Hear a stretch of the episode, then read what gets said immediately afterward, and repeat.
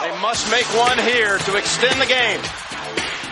Collins driving, almost lost the handle. Chalmers for the tie. Got it in two seconds. Unbelievable. That may be the greatest catch I've ever seen in my life. It's in the conversation. Wow. Coast to coast. Riley, right in. Dude, scores. What a goal. Morgan Riley, dipping, diving, and picking up. Just five behind the wheel. Brady, no timeout remaining. But Brady for the win. Yes! one point seven to go.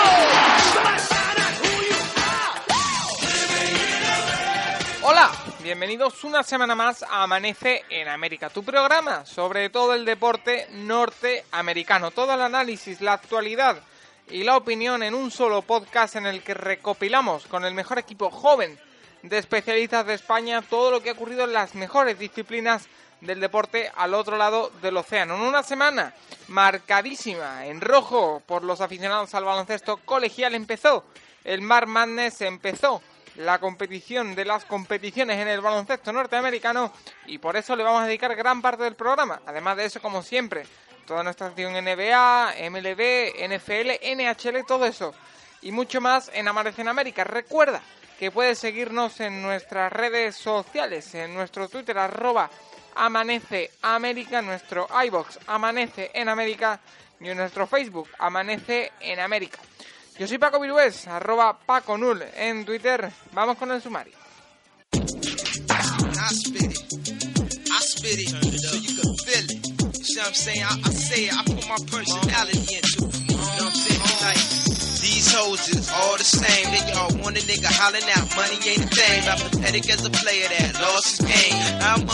Prometidos de hoy, y arrancaremos hablando de N C A A y baloncesto. El March Madness, que está en marcha, comenzó la semana pasada y ya solo quedan dieciséis de los sesenta y ocho equipos que comenzaron. Hablaremos con nuestro experto Adrián Quiles de eso y del N I T, del National Invitational Tournament, un torneo muy precioso eh, paralelo al March Madness donde están jugando muchos jugadores españoles. De ahí nos vamos a la N B A con Anastasio Ríos. Vamos a comentar una semana un poquito de impasse, poca cosa que comentar en la N B A, aunque hay que hablar de Ricky Rubio, de su explosión anotadora y de juego. Parece que está en el mejor momento de su carrera, lo comentaremos con nuestro experto de cabecera. La N H L también tiene muchas cosas que contar, se acercan los playoffs y Minnesota Wild, una de las sorpresas de la temporada, se ha caído, se ha derrumbado, cinco derrotas consecutivas para los del estado de Minnesota, que, que incluso peligraría su participación en los playoffs. Lo hablaremos con Alex Soler. Y para cerrar,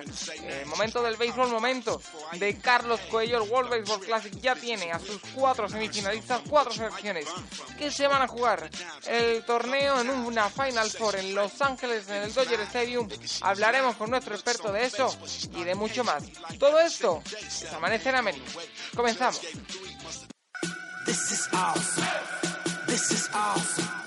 This is awesome. This is awesome. Yeah, you know it. It's the boss. I know you know it. So sing the chorus, baby, baby, baby, baby, baby, baby, baby. This is Curry for the lead. That's why you shoot it.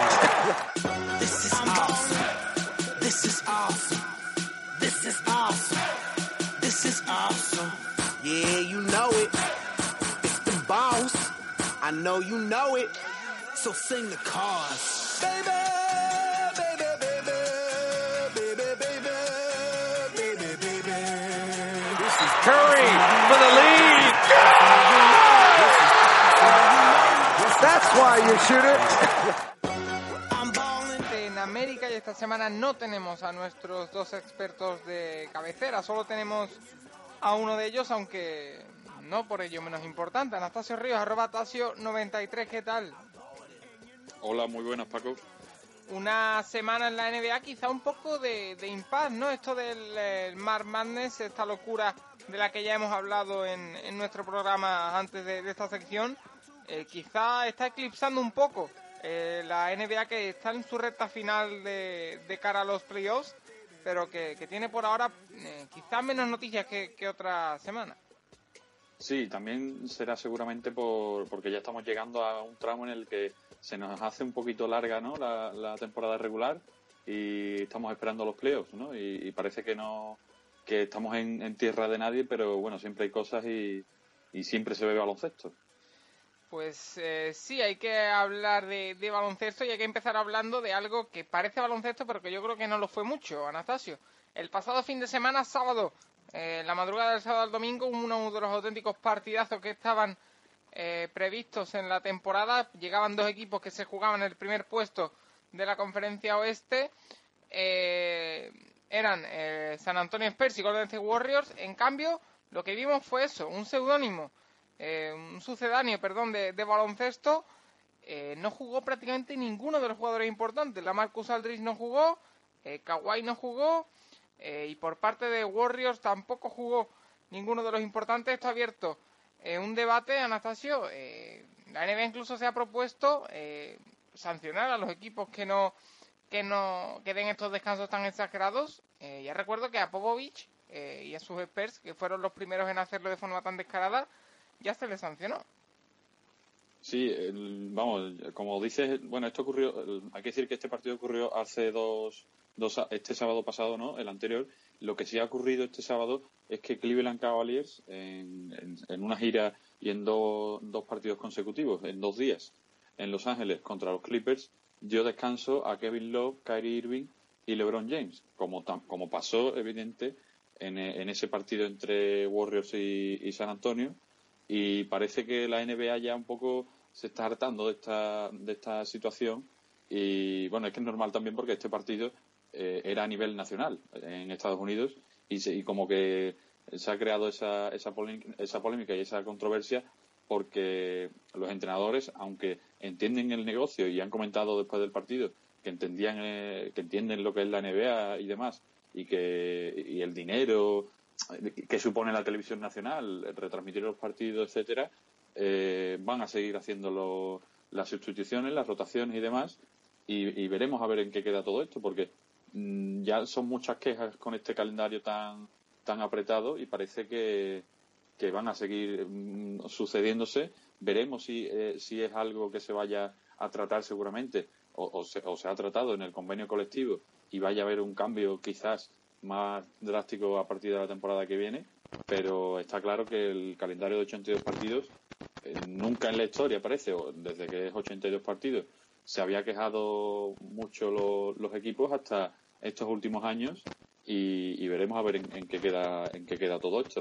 En esta la parte en la que, bueno, se entiende que es un negocio y hay que vender y tienen que poner todas las estrellas, y la otra parte en la que, bueno, yo quiero llegar a playoffs en, en buenas condiciones físicas. Ya la temporada regular como que, que la tengo más que encarrilada, y, y, le, y les doy descanso para eso. Así que no sé si la N B A debería acortar un poco la temporada, no sé qué debería hacer, pero parece que Adam Silver debería hacer o tener una, una solución para, para todo esto. Parece que una de las soluciones puede ser no acortar los partidos, sino alargarla en el, en el tiempo. Empezarla antes parece que, que va a ser la, la solución que proponga la N B A. Eh, Warriors y Spurs levantaron la liebre, Anastasio, y hay que hablar de que la Marcus Aldridge, uno, un jugador de, de, uno de esos jugadores que se perdió este partido por un eh, problema de, de corazón, unas arritmias, eh, parece que menores, recibió la alta competitiva y ya está de vuelta con el equipo tejano. Sí, muy buena noticia para Spurs, para Popovich y, y, lo, y también Pau Gasol, ¿no?, por supuesto, porque me parecía que se iban a quedar sin su...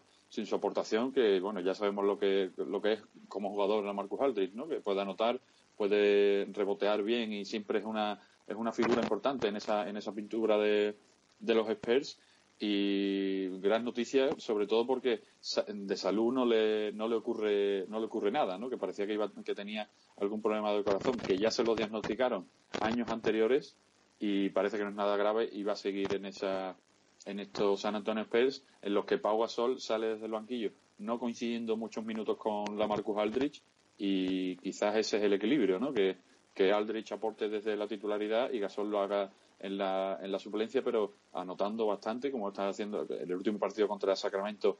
anotó Gasol veintidós puntos desde el banquillo, así que sin problema de, de ningún tipo van a llegar, parece ser, los San Antonio Spurs a, a los playoffs, jugándose todavía, hay que decirlo, la primera plaza de, del oeste. Parecía insostenible, Anastasio, lo decíamos desde principios de año, ese juego interior eh, que propuso a principio de temporada Popovich con Gasol y con Aldridge, la verdad es que era un poco, por qué no decirlo, un coladero, y era era insostenible. Ahora ya con Dedmon, con Dedmon lo hablábamos la semana pasada en el front court junto a, a la Marcus, y Pau saliendo desde el banquillo, jugando veinte a veinticinco minutos por partido, parece que el equipo empieza a rendir mejor. De ahí hay que hablar de Dwayne Wade de Chicago Bulls, Anastasio. Hablamos la semana pasada de, del equipo de la Ciudad del Viento. Siete de los últimos ocho partidos perdieron antes de ganar la semana pasada, con la vuelta de Nikola Mirotić a la disciplina del equipo, jugó titular y recuperaron la senda de la victoria los Bulls, unos Bulls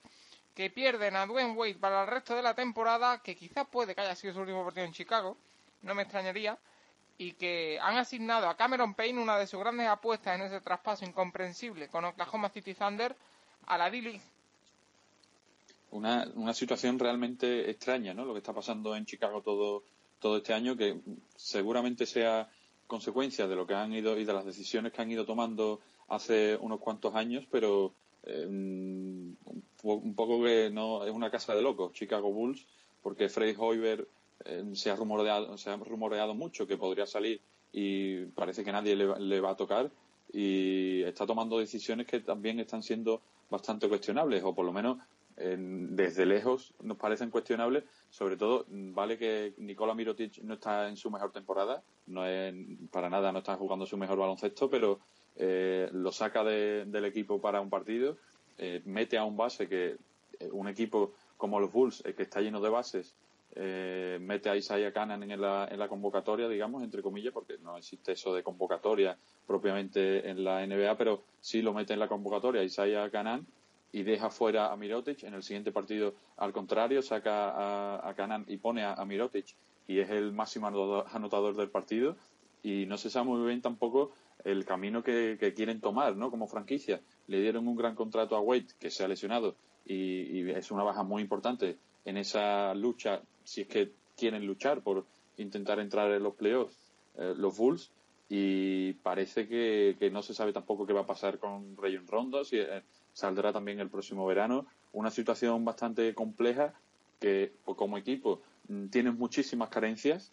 Yo diría que quizás el, el, el jugador franquicia del que también se ha hablado que podría ser traspasado es Jimmy Butler, pero eh, eso no, no se sabe muy bien qué camino van a tomar ahora, ahora mismo en la temporada, que están un partido por debajo de puestos de playoffs en la conferencia este, y no se sabe si si quieren seguir peleando por intentar entrar en playoffs o prefieren ya mm, tanquear, ¿no?, hasta final de, de temporada e intentar conseguir algo en, en el próximo draft. Pero es que, Anastasio, yo a día de hoy eh, sigo sin entender ese traspaso. Creo que ya lo hemos hablado varias veces, pero es que hablando con una gran aficionada de, de los Bulls, eh, que los, lo lleva siendo, la lleva siendo el equipo toda la temporada, es que no llegamos a ninguna conclusión. No entiendo que el traspaso Eh, que enviaron a McDermott y a Gibson a Oklahoma a cambio de Cameron Payne, Lavergne y, y algo más, es que no, no tiene sentido. Yo tengo no. la teoría, y no sé si estarás conmigo, que querían hacer muchos movimientos, querían moverse mucho en el mercado, querían traspasar a Rondo, querían traspasar a Mirotić, querían traspasar incluso a Butler si se le ofrecía algo bueno, querían moverse mucho y al final se quedaron en medio. Eh, querían conseguir ronda del draft y por eso eh, consiguieron tres jugadores al precio de dos para un poco rellenar el roster, que se quedaron a medias y que se han quedado en tierra de nadie. Sí, podría ser, pero de todas formas tampoco tiene mucho sentido que si quisieran traspasar a, a estos jugadores, por los que seguramente si lo hubieran traspasado hubieran recibido muchísimos más jugadores, ¿no? Porque el contrato de Jimmy Butler es alto, ¿no? Y, y podrían haber Eh, adquirido a, a otros dos, tres jugadores diferentes eh, que traspasen a, a los que quizás eh, eran más, eh, ¿no? más más jugadores de equipo, ¿no? Estamos hablando a lo mejor de Dwayne Wade, que, que sí, que aporta cosas como, al equipo y demás, pero eh, podría puede aportar, ¿no?, su, su granito de arena un poco independiente, igual que Jimmy Butler, e incluso igual que Mirotić, ¿no?, que, que tiene sus su puntos y sus minutos y son valorados en la liga por eso. Pero y traspasan a los jugadores más de equipo y se quedan eh, con individualidades que no se sabe a dónde van, ¿no? Y, y, y, y a ningún lado, con el entrenador que tampoco creo yo que haya demostrado en estas en estas dos temporadas estar preparado para un, un vestuario N B A, porque los egos que se ha encontrado este año parece que no los ha sabido también tampoco manejar, ¿no? Porque eh, Dwayne Wade ya hemos visto lo, las salidas de tono a través de Instagram, Rajon Rondo igual, incluso Mirotić esta semana, que no se le ha dado mucha importancia, pero ha subido una foto con Rajon Rondo eh, diciendo que, que ese es su líder, que como que se ha posicionado bastante en el vestuario del lado de Rajon Rondo y no de Jimmy Butler y Dwayne Wade. Así que muchos problemas y, y pocas soluciones ha encontrado Chicago Bulls a esta, a esta temporada. Un poco de, de pecho frío, Fred Hoiberg, le, no ha encontrado eh, el liderazgo que, que necesitaba. Y parece que siempre hablamos de lo mismo todas las semanas, Anastasio, pero es que de Chicago hay que pasar a hablar de Minnesota, y creo que es necesario hablar porque eh, esta semana hemos asistido al, quizá al nacimiento, esperemos que se mantenga en el tiempo, del mejor Ricky Rubio mmm, que yo le he visto en, en su carrera N B A. Eh... Cuatro partidos con más de veinte puntos, cuando en su carrera nunca había hecho dos seguidos. El mejor asistente de toda la N B A desde el All-Star, eh, promediando doble-doble, catorce puntos, once asistencias en las últimas semanas. Eh, no sé si has podido verle, no sé si has podido eh, observar lo que ha hecho, pero récord de, de asistencias de la franquicia de los Wolves, diecinueve. Él tenía el récord antes con diecisiete. Con diez asistencias en un solo cuarto ante Washington. En cambio, eh, Minnesota se ha desinflado después de una buena racha ante buenos eh, rivales, victorias, tres derrotas seguidas, eh, pero hay que centrarse en Ricky. Sí, no, los datos son tremendos, ¿no? Yo la verdad es que eh, estoy mm, personalmente muy contento por eso, por esos datos de, de Ricky Rubio, porque eh, sí que se le ha dado demasiados palos, ¿no? Siempre... Imagínate yo lo contento que estoy, Anastasio, siempre lo defiendo. Imagino, imagino.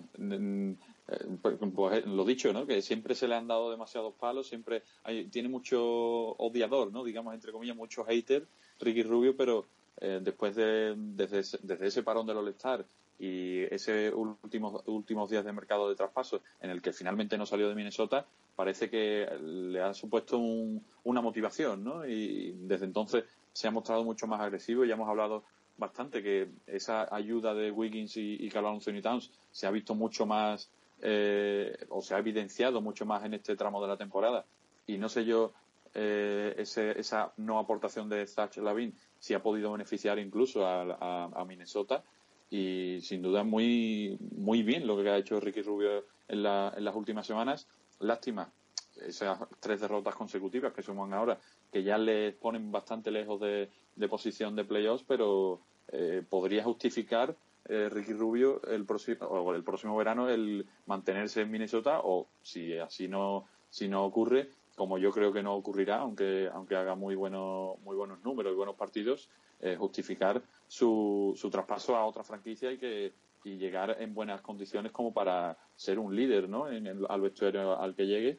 Pero realmente bien, y sobre todo eso, ¿no? Que se ha, se ha soltado en, en ataque, se ha, esa agresividad, ¿no? De, calar, de, calar, de cara al aro, aunque no tenga eh, o, sigue, o siga fallando, ¿no? Los, esos tiros, pero agresividad que, que le noten que puede ser una amenaza, y eso ayuda tanto a, a Wiggins, que no se centran tanto en la defensa en él, y también Carl Anthony Towns, que ayuda en eso, en esos bloqueos, en esa en ese juego también que se tiene con, con Towns. Así que mmm, bastante positivo todo lo que ha hecho Ricky Rubio desde ese parón del All-Star. Unas eh, unos Wolves que se han movido en el mercado porque tienen la lesión de Nemanja Bjelic hasta final de temporada.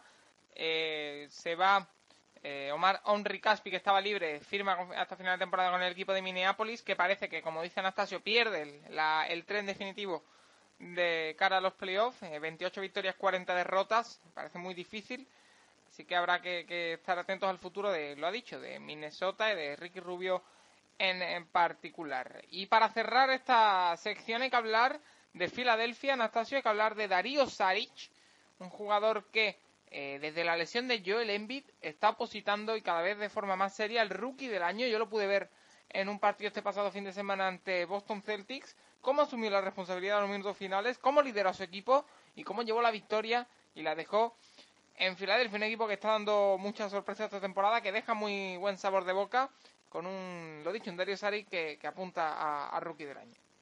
Sí, ¿no? Porque esa, esa lesión de, de Joel Embiid parece que en prácticamente dos, tres partidos lo ha, no es que se hayan olvidado los Sixers, pero eh, el, el nivel de Dario Saric está bastante bien. Promedia diecinueve puntos, ocho rebotes, cuatro asistencias desde, desde el parón del All-Star, que no es ninguna tontería, y sobre todo mostrando una gran versatilidad, ¿no? Puede, eh, puede ser bueno en la pintura posteando y demás, también se puede salir y tirar sus triples, eh, mostrando mucha versatilidad, que ahora es lo que, lo que prima en la liga y lo que también hace dominar los partidos a, a Saric. Y, y yo, si, si me tengo que aventurar, yo creo que la, la figura de Joel Embiid va a pesar muchísimo en todo lo que ha hecho, aunque hay, no hayan sido tantos partidos. ¿eh? Claro, el, aunque no hayan sido tantos partidos los que ha jugado, va a pesar mucho, pero Dario Saric yo creo que va a estar cerca de, de conseguirlo y de arrebatárselo. Veremos a ver, porque también eh, no sabemos qué, qué criterio qué criterio seguirán, ¿no? Cada, cada votante que, que, que lo haga, pero está claro que Dario Saric está haciendo una temporada bastante buena como para, para conseguirlo. Sí que es verdad que tampoco hay muchos rookies, ¿no? que, que estén sonando para, para este premio. Son rookies más de, de un segundo plano, ¿no? Como él ni, ni Joel Embiid, pero, pero bastante muy buena, o, o muy buena temporada está haciendo Saric con los, con los Sixers. Y para cerrar esta sección N B A hoy un poquito más cortita, porque tenemos, como hemos dicho, un poquito de impasse y todo está eclipsado por el March Madness. Un dato, Anastasio, te quiero dar. Si Russell Westbrook juega los trece partidos que le quedan a Oklahoma, si los juega todos, necesita cero puntos, ojo, ¿eh? cero puntos, noventa y cinco rebotes y ciento seis asistencias en total para promediar un triple doble en la temporada. ¿Lo conseguirá o no lo conseguirá? Así es, no, lo he compartido, incluso ese dato lo ha, lo ha posteado, digamos, Mark Stein de, de E S P N, y es tremendo el dato, ¿no? Pero eh, si promedia triple doble, yo creo que deberían darle el M V P. Yo opino de que o opino que se lo deberían dar a, a James Harden, pero un triple doble, promediar un triple doble en una temporada es tan locura que yo creo que deberían eh, premiarlo de alguna manera, ¿no? No, no solo con eso, con eso o, o, o, deci- o diciendo esos números que, que ya es una locura escucharlo, pero yo creo que sí debe, se lo deberían dar, aunque insisto, yo opino también que la temporada de Houston Rockets, con la llegada de Mike D'Antoni, ese reajuste que han hecho en la plantilla, con James Harden jugando de base, asistiendo muchísimo, y lo bueno que se está viendo de los Rockets, y es que están terceros, clasificados ya para playoffs, eh, las, pos- las posibilidades de James Harden para ser M V P eh, aumentan muchísimo. Pero la temporada de, de Westbrook eh, es brutal, ¿no? Y no eh, ahora suman cinco victorias consecutivas en los últimos en los últimos partidos, y están intentando mmm, subir puestos en el en el oeste, pero eh, yo creo que esa lucha va a estar muy muy caliente, ¿no? De aquí a, al final de temporada de temporada regular, y esperemos que, yo creo que se lo deben dar ahora mismo a James Harden, pero si promedia triple doble, es que no veo una locura mayor como para para para dárselo a, a Harden en este caso, así que veremos a ver qué ocurre con eso. Pues eh, ahora mismo parece que los tiros van por lo que dices tú, Anastasio, por James Harden, pero si se lo dan a, a Westbrook, incluso a LeBron, no es ninguna locura. Anastasio Ríos, arroba Tasio noventa y tres, como siempre un placer tenerte entre nosotros una semana más, y te emplazamos a dentro de siete días para seguir hablando de una N B A que cada vez más se acerca al final de la temporada regular. Ya quedan apenas dos, tres semanas para empezar a vivir los playoffs y los contaremos aquí. Un placer, Paco, hasta la semana que viene, y lo dicho, aquí estaremos esperando a que a que se acabe la temporada. Ya has comentado tú los partidos que le quedan a Russell Westbrook, pues esa es la medida más o menos que le quedan a, a los otros a los otros equipos también, así que no queda mucho, pero va a ser bastante intenso.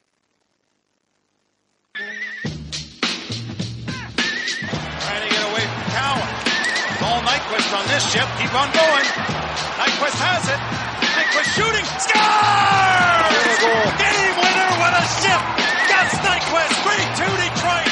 They win it in Ottawa! Tiempo para la N H L, amanece en América. Una nueva semana. Eh, tenemos con nosotros a Alex Soler, arroba Alex Soler, sesenta y seis en Twitter para hablar del mundo de la N H L, del hockey hielo, aunque Alex hay que decir que últimamente te estás dejando caer más por el béisbol. Un magnífico blog que podéis leer en su perfil de, de Twitter, tenéis el enlace, el bullpen, eh, podéis leer historias sobre béisbol, aunque hoy venimos a hablar de otra cosa. Hoy toca hockey. Hoy toca hockey y toca empezar hablando, como siempre, eh, de récords. Hace unas semanas hablábamos de, de Jágr y hay que volver a hablar de él porque una vez más ha batido otro récord. Sí, Jaromír Jágr, pasados por bastante ya sus cuarenta años, eh, creo que la última vez que hablamos de él me preguntaste cuánto era la, la más o menos, ¿no?, la que se retiraban los jugadores del hockey. Dice que no tenía más o menos el dato, pero que sí que era más, más veterano que muchos otros deportes. Estaba indagando un poco. Eh, los jugadores de hockey hielo suelen, suelen, suelen empezar a retirarse a partir de los treinta y cinco años. Es cuando empiezan a caer físicamente. Y los que no saben adaptarse a, esta, a este fallo ya del físico, a este, a este declive, acaban por retirarse. Suelen llegar hasta los cuarenta, entre los treinta y cinco y los cuarenta se suelen retirar la mayoría. No es el caso de Jaromír Jágr, el checo, que el último partido que jugó contra los New York Rangers consiguió dos asistencias que hizo que sumara doscientos sesenta y nueve puntos desde que pasó los cuarenta años, es decir, desde que cumplió los cuarenta. Y se ha convertido en el jugador eh, con más de cuarenta años con más puntos de toda la historia de la liga. ¿Y cuánto eh, era el récord anterior, Alex? El último era el doscientos sesenta y ocho de Gordie Howe, que jugó profesionalmente hasta los cincuenta y dos años. Wow. Ojo. Sí, sí. Jágr todavía tiene mucho camino si quiere llegar a, a esa edad. Él ha expresado su deseo de pasar de los, de los cincuenta años jugando, ¿no? Es como que hay varios deportes en que los jugadores dicen esto. Tom Brady, por ejemplo. Eh, bueno, no sabemos nunca si va a llegar... si va a llegar hasta, hasta los cincuenta, pero lo que sí... Parece parece más, más fanfarronería que, que otra cosa, pero bueno, por intentarlo que no quede. Por intentarlo que no quede, y por sus actuaciones no será, porque realmente se lo preguntó. Si quieres que te diga una cosa antes de decirte lo siguiente, Jaromír Jágr, Gordie Howe, y el siguiente se llama Teemu Selänne, con ciento noventa y siete puntos, es decir, a casi cien de él. Oh. Eh, es, un, es una buena marca.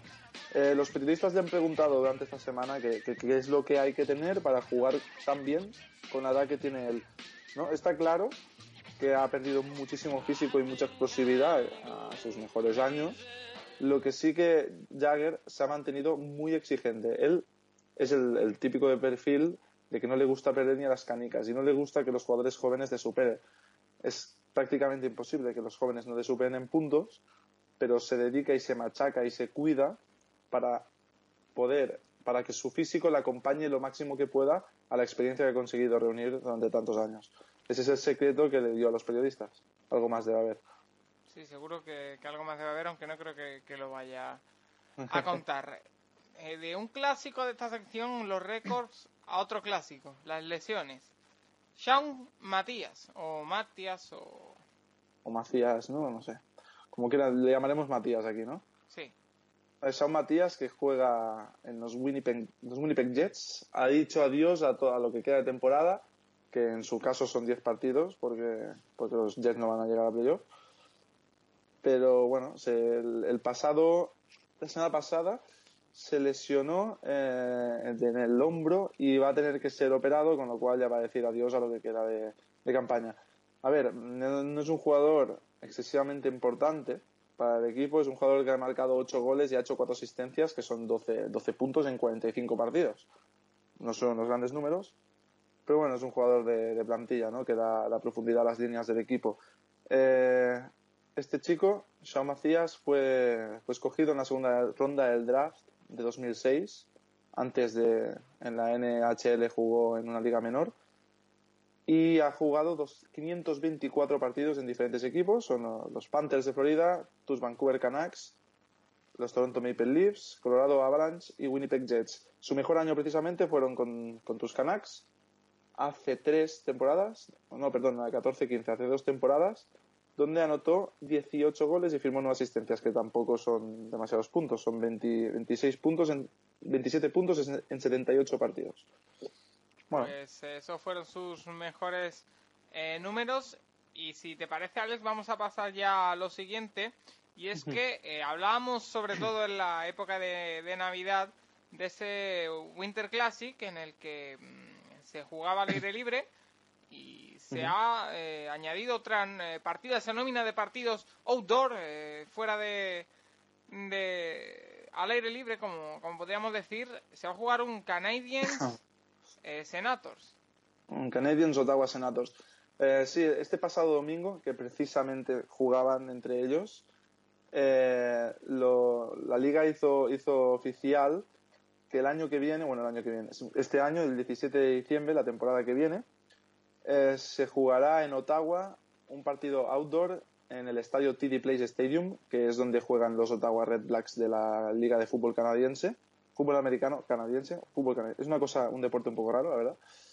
Eh, es como el fútbol americano, pero las normas son un tanto distintas y el, la anchura del campo también es diferente. Bueno, no me voy a ¿Te parece, ahí. Alex, que la semana que viene nos traigas esas normas del fútbol canadiense? ¿Quieres que te haga un especial de fútbol canadiense? ¿Podrías? Te vas a reír, pero me, me iré bastante la, el año pasado. Si quieres te lo traigo, ¿eh?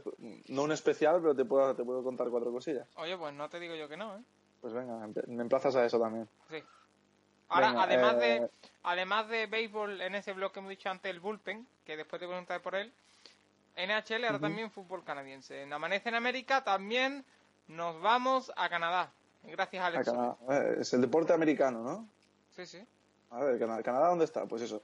No, a ver, van a jugar en el, en el T D Place Stadium, como te he dicho, que además, en motivo de un partido que se jugará también eh, unos días antes, el campo, el campo, el estadio tendrá diez mil asientos adicionales. Es decir, en total tendrá treinta y cinco mil localidades para vender.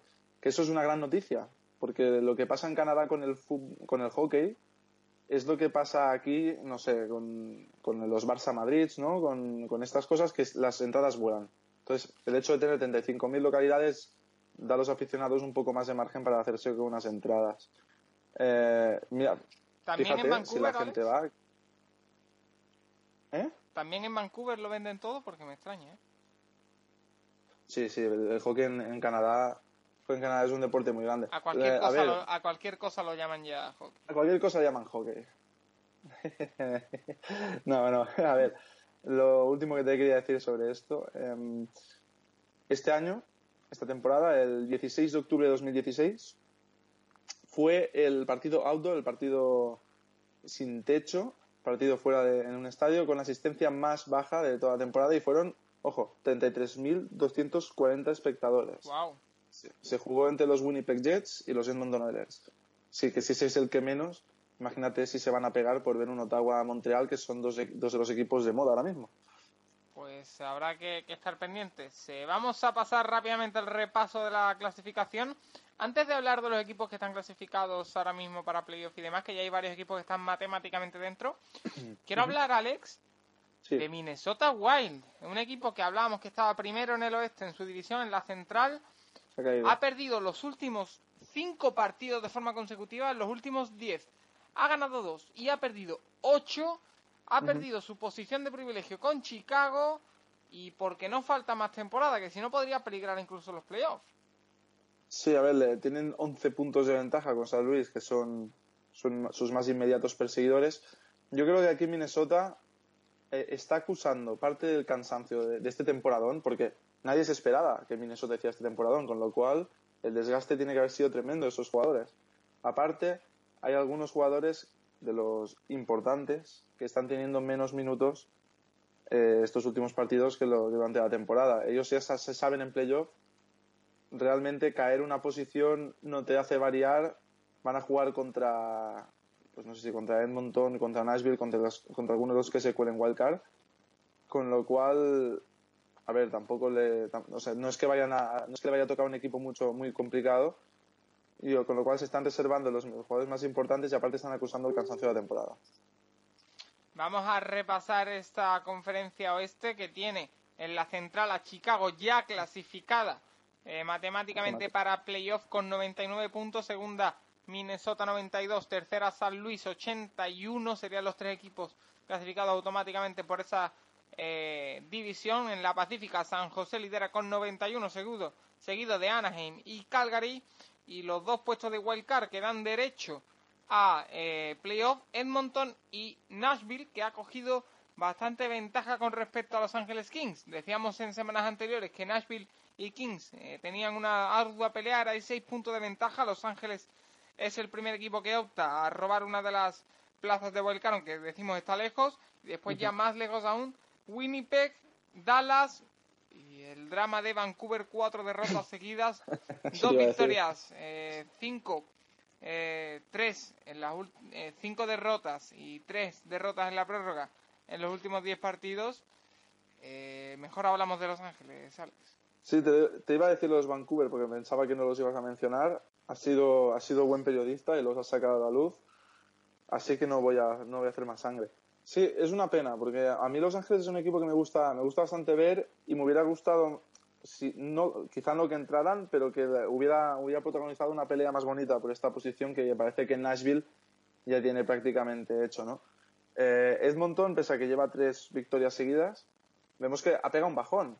Al final me, me, me hicieron retractarme y resulta que ahora van a... Van a ¿Te retractas cayendo de los retractados?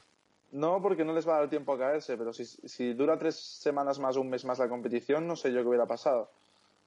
Eh, bueno, lo dicho, Los Ángeles me parece que es una caída, una caída que no, yo no la vi venir y me habría, me habría gustado que estuvieran un poco más arriba. Y Vancouver, no voy a hacer sangre, ¿eh? voy a hacer sangre. Es una lástima también porque hace, a un cosa de un mes se posicionaron bastante cerca de, la, de las zonas de wildcard, lo recordarás. Sí. Es una lástima que hayan caído también porque los equipos canadienses en playoff, el ambiente es tremendo en los pabellones y son de los equipos que más guerra dan. Eh, es una lástima. Pues sí, igual que Winnipeg que... en este en ese sentido. Lo de que es una lástima que me lo digan. Eh, Para ti más.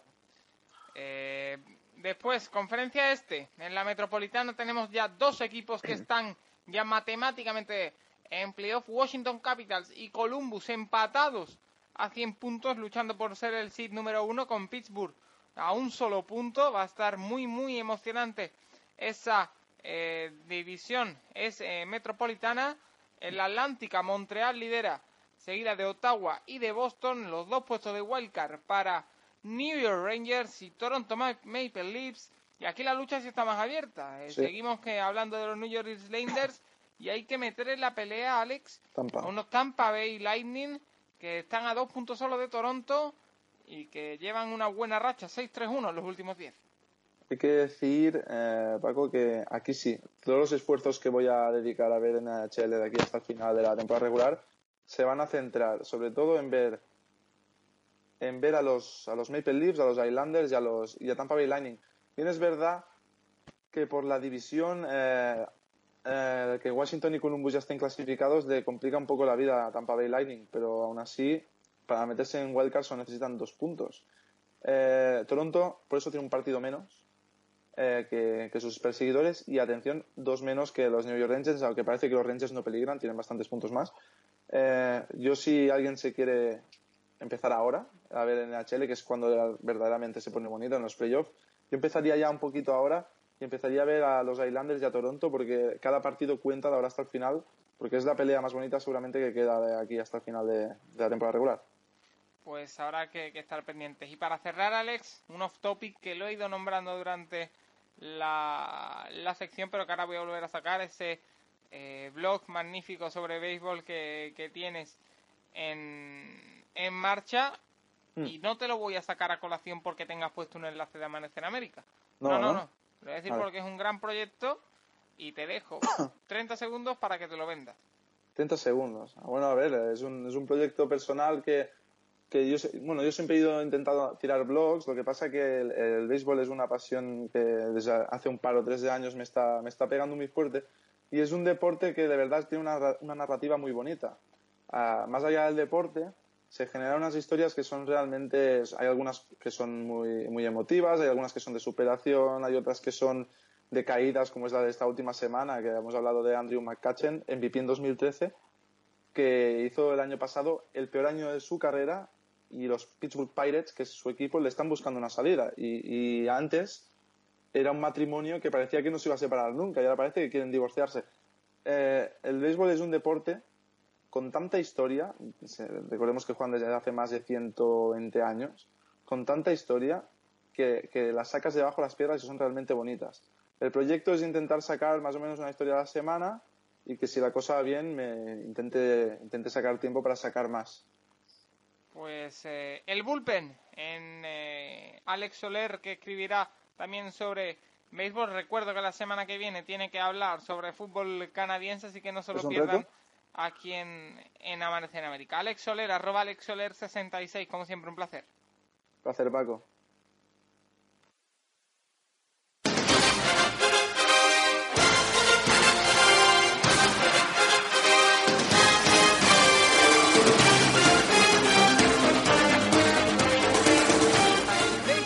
Amanece en América, recordamos, no estamos todavía hablando de M L B, aunque ya tenemos partidos de, de pretemporada, sino que eh, nos estamos dedicando al World Baseball Classic, el mundial de este deporte que se está disputando en estas semanas y que está muy cerca de, de terminar. Ya tenemos semifinalistas, se van a disputar en estos próximos días. Probablemente cuando escuches este podcast ya tendremos los finalistas, pero bueno, igualmente vamos a comentar todo lo que ha pasado y todo lo que se viene con eh, Carlos Coello, nuestro experto en béisbol, eh, arroba Carlos Coello noventa y siete en Twitter. ¿Qué tal, Carlos?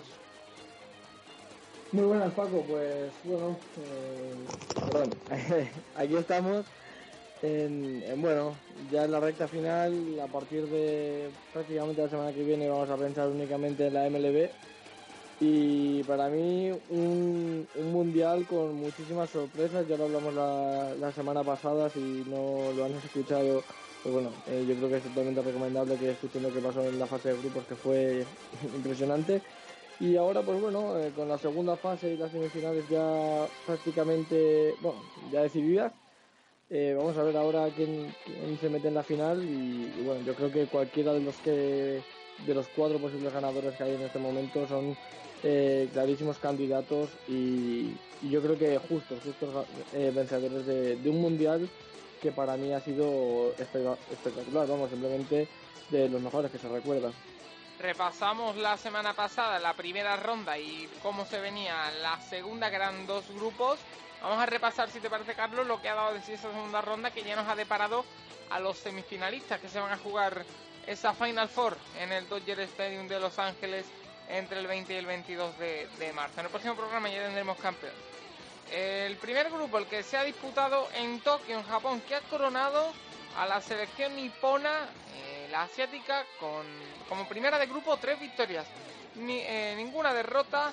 Segunda, la otra clasificada de este grupo para semifinales ha sido Holanda, con dos victorias y una derrota. Se han quedado fuera, la gran sorpresa del torneo, Israel y Cuba, que no sé, lo hablamos la, la semana pasada, que no era un, el más potente, pero así me sorprende que, que haya terminado con cero tres esta segunda fase. Sí, bueno, realmente es que cuando tu equipo no, no tiene una liga profesional, eh, pues al fin y al cabo lo, lo pasas fatal. A mí lo que me extrañó sobre todo es que eh, una pésima actuación de... Eh, Del, del equipo ante el ante el equipo europeo, ante Holanda, eh, por catorce a uno se acabó el partido en la séptima entrada, porque bueno, sabemos que cuando la diferencia a partir de cierta entrada es mayor de, oh, no me acuerdo ahora mismo la, la diferencia, se, se acaba el partido, porque bueno, es que son muchos partidos en muy poco tiempo. Y, y sobre todo me sorprende la malísima actuación en este en esta segunda fase de Lázaro Blanco, Lázaro Blanco que bueno, ya hablamos de él en, cuando hablamos de la Serie del Caribe.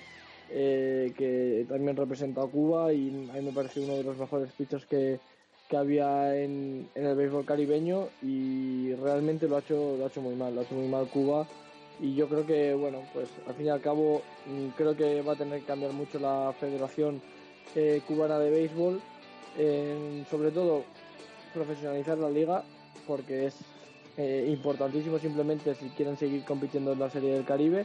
Y sobre todo también para seguir formando jugadores que evidentemente tienen un potencial allí espectacular. Eh, las relaciones con Estados Unidos, pues bueno, eh, parece que en el anterior mandato, yo ahí ya no me quiero meter, eran mejores que de las que van a ser ahora, yo creo. Pero, pero bueno, pero bueno eh, que yo creo que Cuba tiene potencial más que de sobra, eh, potencial más que de sobra, porque sin, sin una liga profesional se han conseguido meter en una segunda ronda y evidentemente pues ahí puede pasar cualquier cosa, porque al fin y al cabo te toca eh, contra Japón, te toca contra Holanda, te toca también contra Israel, que era el equipo más flojito. Pero bueno, eh, bueno, al fin y al cabo yo creo que tanto Holanda como, como Japón eran los clarísimos favoritos en ese grupo. Podemos decir, Carlos, eh, incluso antes de que haya terminado el torneo y de que hayan caído en segunda fase, que Israel es la sorpresa positiva del, del torneo.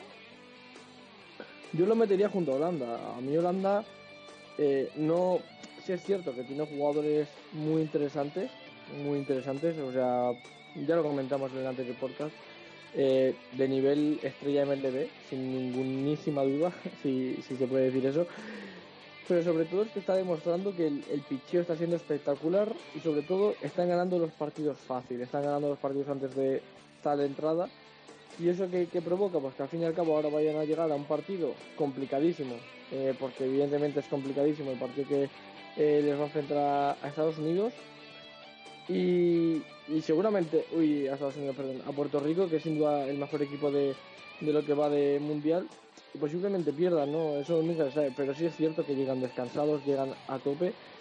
Y para mí, bueno, sí, a ver, sí, sí es cierto que Israel, pues nadie contaba con ellos, con Holanda un poquito más, pero que Holanda se meta en las semifinales del mundial con clarísimas posibilidades para, para la final es un, un sorpresón, sobre todo eh, para agrandar entre comillas el, el mercado del béisbol en el continente europeo, que yo creo que está un poco dejado de, de la mano de Dios, y creo que es un escaparate buenísimo. Como un país entre comillas pequeño como Holanda está entre las cuatro mejores eh, selecciones de, de béisbol del mundo. Y de ahí nos vamos a la otra eh, sede, San Diego, que agre- eh, acogió un grupo que terminó con Puerto Rico como primera clasificada, tres victorias, cero derrotas, único equipo que llega a semifinales totalmente invicto.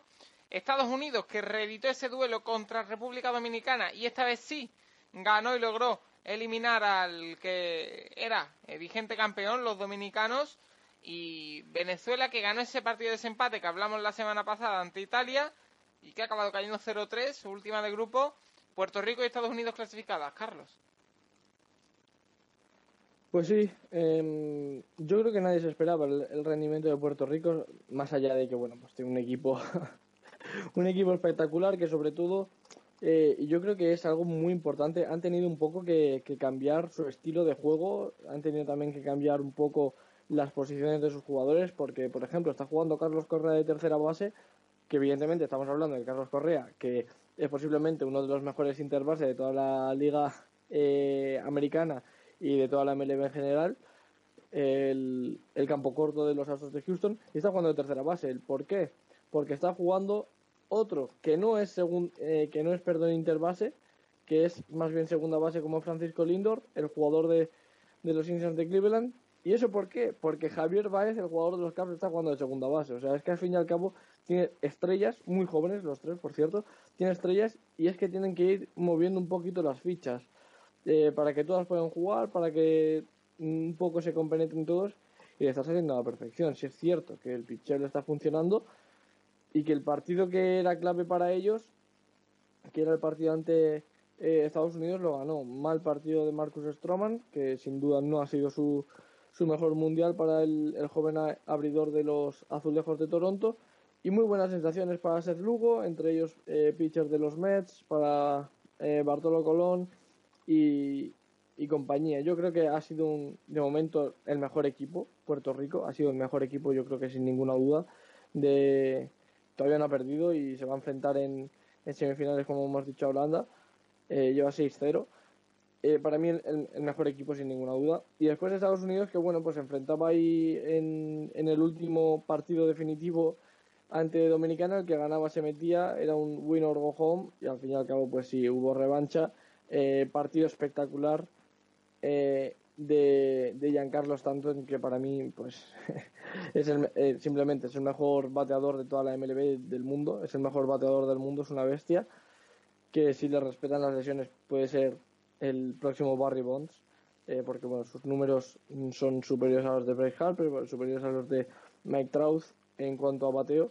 O sea, es una auténtica bestia, y, y ojito a Estados Unidos, que bueno, pues al fin y al cabo, yo creo que con sensaciones un poco irregulares, al fin y al cabo se mete en una semifinal y se va a enfrentar a Japón en, en un partidazo, en, ese sí que, sí que va a ser un partidazo, y, y se puede meter en la final tranquilamente. Evidentemente tiene jugadores para ser campeón del mundo y yo creo que era el, el principal objetivo de esta selección. Cuando llegó Venezuela, pues bueno, evidentemente se metió un poco ahí de chiripa, eh, y únicamente con el poder de, de Miguel Cabrera no, no podían hacer prácticamente nada. Puerto Rico, como, como repito, gran sensación del Mundial, eh, con, con una actuación espectacular. Pierdan, pierdan hoy, hoy día veinte, ya cuando lo escuchemos ya será mañana, pierdan hoy ante Holanda, sin duda yo creo que ha sido el, el mejor equipo de todo el Mundial. Pues eh, seguro que, que Puerto Rico eh, deja buena impresión. Vamos a esa Final Four que hemos hablado, se juegan en el Dodger Stadium en Los Ángeles, dos semifinales, Holanda-Puerto Rico y un partidazo, Carlos, Estados Unidos-Japón. No sé quién de los cuatro, creo que Puerto Rico es tu favorita, pero un poquito un análisis de cada uno y cómo, cómo ves a, a los posibles candidatos al título. Pues mira, Holanda lo veo muy bien, lo veo muy bien porque... Bueno, eh, tiene jugadores de un potencial yo creo que, que superior. O sea, es que al fin y al cabo estamos hablando de que Holanda, sí es cierto que con equipos, uy, perdón, con jugadores nacionalizados, eh, al fin y al cabo solo perdió ante en la segunda ronda ante Japón, ocho seis, una actuación digna, y después doce dos a Israel y catorce a uno a, a Cuba. O sea, es muy complicado hacer algo así. Sí es cierto que tiene el... ante, ante tenido suerte con bueno ir ganando y perdiendo eh, partidos, eh, han sabido reservar muy bien jugadores, eh, pero es que fíjate, Anderson Simmons, que para mí es uno de los mejores eh, campocortos defensivos de la M L B, eh, Xavier Bogaerts, eh, Jurickson Profar, Didi Gregorio, Shub, eh, sí es cierto que el, en el tema de, de pitchers los controlo menos a los, a los holandeses, pero a mí, personalmente, a mí me encantaría que ganara Holanda al Mundial, simplemente porque, bueno, el hecho de que son europeos, el hecho de que tienen jugadores que me, que me gustan bastante, y ojalá podamos ver al, al mejor Jurickson Profar de nuevo en la M L B, que el pobre no, no ha tenido suerte con las lesiones. Y Holanda sí es cierto que, para mí, personalmente, de los cuatro equipos es el más flojito, pero ahí está, en una semifinal. Pues eh, cuatro equipos por un título que se decidirá el día veintidós, eh, el... en el Dodger Stadium este miércoles. La semana que viene hablaremos de todo lo que haya dado de sí un mundial que es el preludio, Carlos, de, de lo que decíamos, de un, una temporada de M L B que ya está empezando a, a rodar y que va a respetar eh, este World Baseball Classic, pero cuando acabe eh, ya tendremos actualidad de, de, de la mejor liga de béisbol del mundo. Pues sí, vamos a ver quién, quién gana, porque ha sido un, un mundial simplemente espectacular. Pues eh, seguiremos atentos, como siempre, en Amanecer América. Carlos Coello, como siempre, muchísimas gracias por estar una semana más en Amanecer América. Ya empezará a ser más habitual, como hemos dicho, que estés aquí semana tras semana, porque ya comienza de nuevo la M L B y, como siempre, un auténtico placer. A ti, Paco, un saludo.